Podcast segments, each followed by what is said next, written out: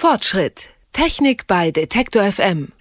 Totgeglaubte leben länger. Ab und an gilt das sogar auch für Technik, zum Beispiel beim RSS-Feed. Fast 20 Jahre ist der Dienst nun alt und stammt noch aus den Urzeiten des Internets. Seitdem wurde das Internet aber nahezu neu erfunden und Experten haben den RSS-Feed schon sterben sehen. Aber Seit neuestem erlebt er einen richtigen Hype und erfreut sich größter Beliebtheit. Und wer jetzt äh, bisher nur Bahnhof verstanden hat, kein Problem. Mein Kollege Merten Waage kann alles genauer erklären. Hallo Merten. Hallo. Ich weiß, dass ich mit einem RSS-Feed Dinge abonnieren kann, aber was es genau ist, sollten wir vielleicht nochmal erklären. Das kann ich gerne machen. Du hast es eigentlich schon passend erklärt. Der RSS-Feed ist eigentlich nur eine Datei, die hat Informationen zu einer Website und ein ganz einfacher Quelltext steckt da dahinter. Da ist dann zum Beispiel der Titel drin von der Website, dann noch ein Link, wo es hinführt zum Feed quasi, also zur Hauptseite und dann noch zu den einzelnen Artikeln die dann mit einem Datum versehen werden und dann hast du sozusagen in der nächsten Ebene die Möglichkeit, das auszulesen. Du hast den Feed abonniert und kannst dann sehen, wann ein neuer Artikel erschienen ist. Ja, da sind dann auch noch weitere Beschreibungen möglich, zum Beispiel die Sprache, wer der Autor überhaupt ist. Das kann man alles machen und so fing das auch alles an. So vor gut 20 Jahren kann man fast sagen, man hatte da eigentlich nur Blogs, wenn man das mal so sieht im Internet und da auf die Blogs wurde dann verlinkt und so konnte man dann wenigstens von vielen Blogs die Themen, die einen interessiert haben, zusammentragen und musste nicht ewig warten und hoffen, dass der Ladebalken endlich von links nach rechts springt.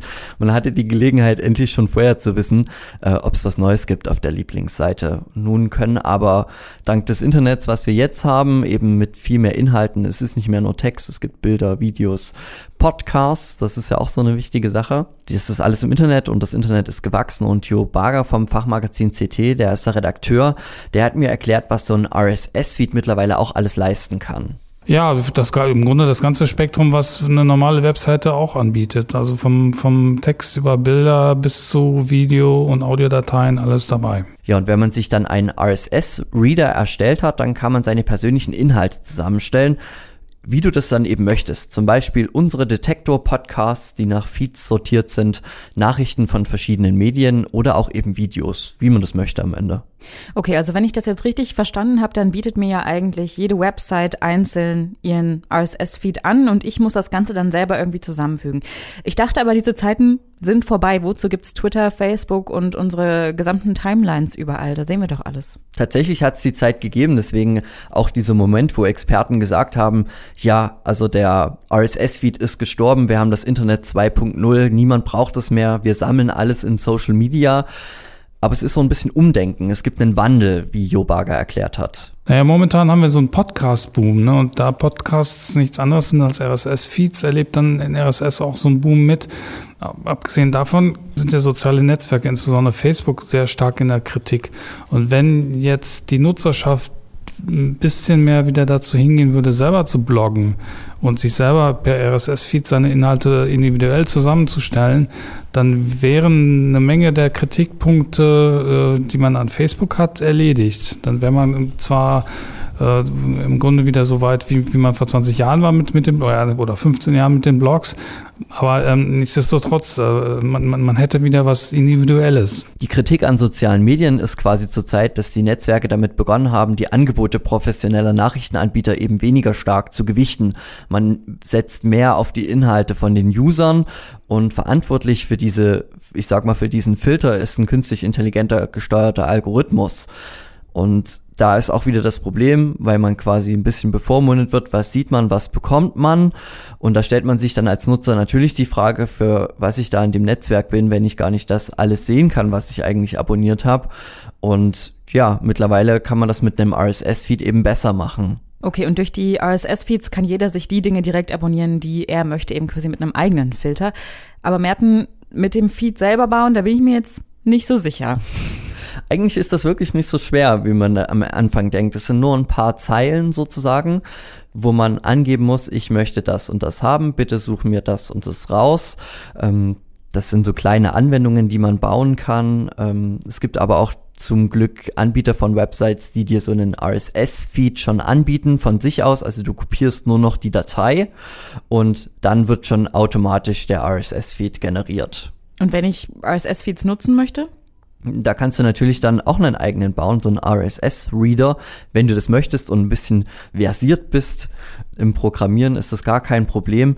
Aber ich verstehe es auch, dass man da nicht so richtig Lust hat und Jo Barger hat mich da auch ein wenig gebremst bei meinem Vorhaben. Ja, man kann das Rad zum 27. Mal erfinden, aber man kann auch einfach fertige äh, benutzen oder so. Es gibt halt Dienste wie Feedly, die ich benutzen kann. Es gibt äh, äh, RSS-Reader, die ich mir auf meinem Webspace selber installieren kann. Also wenn ich nicht möchte, das dritte sehen, was ich für RSS-Feeds nutze.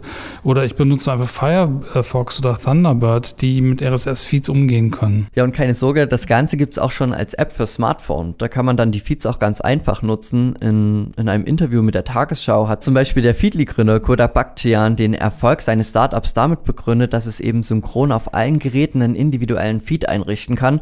Optisch perfekt könnte man fast sagen weil du da wirklich alles in einem Bereich siehst auf der Startseite und dir auch immer neue Sachen dazuholen kannst.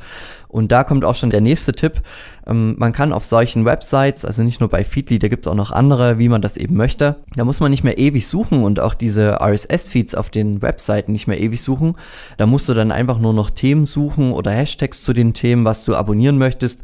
Und dann sucht er dir schon die passenden Dinge raus und du musst es dann nur noch anklicken. Das macht es dann also schon viel einfacher. Und natürlich gibt es dann auch wieder Vorschläge und dann entsteht so eine Timeline von Beiträgen in diesen Webseiten. Das kennt man jetzt schon von Social Media, ist auch so ein bisschen angelehnt, damit man quasi schon weiß, was man machen muss. Okay, du hast jetzt verschiedene Dienste schon so ein bisschen erklärt. Sind die denn aber auch gut oder gibt es da einen Haken? Jo Bagger, der testet die auch schon eine ganze Weile und er findet sie eigentlich durch die Bank weg gut. Ja, ich bin selber ähm, Feedly-Nutzer und bin da sehr mit zufrieden. Das Schöne ist halt, das ist halt auf dem Server egal ob ich jetzt mit, mit dem Webbrowser auf dem Desktop oder mit meinem Android-Smartphone oder mit einem iPad-Gerät darauf zugreife, äh, es ist immer synchron. Äh, also sprich, ich sehe immer, was ich schon gelesen habe, beziehungsweise sehe das gerade nicht mehr, kann das weghaken äh, und bin dann immer auf dem aktuellen Stand. Ja, und die Beliebtheit von RSS-Diensten steigt. Da zählen wir jetzt schon mittlerweile wieder Millionen Abonnenten, quasi die diese Dienste sich ziehen. Das ist am Ende ja nur eine Datei, da kann man sehen, wie viele das sind.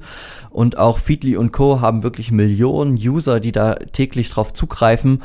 Und egal ob jetzt Marke Eigenbau beim RSS-Feed oder beim RSS-Reader oder eben man nimmt sich so einen RSS-Dienst. Am Ende zählt eigentlich nur, dass wir wieder individuell Inhalte zusammenstellen können und auch genau das sehen können, was wir am Ende abonniert haben. Und das ist dann sogar egal, ob am Computer, am Smartphone oder am Tablet. RSS-Feeds funktionieren mittlerweile überall. Vielen Dank für deine Tipps, Merten. Falls ihr selber also nochmal einen RSS-Feed bauen wollt oder einfach Feeds abonnieren wollt, eine kleine Anleitung gibt es bei uns auf der Webseite und außerdem gibt es noch nützliche Links und wie sollte es auch anders sein, die RSS-Feeds zu unseren Podcasts, die gibt es da natürlich auch. Fortschritt. Technik bei Detektor FM.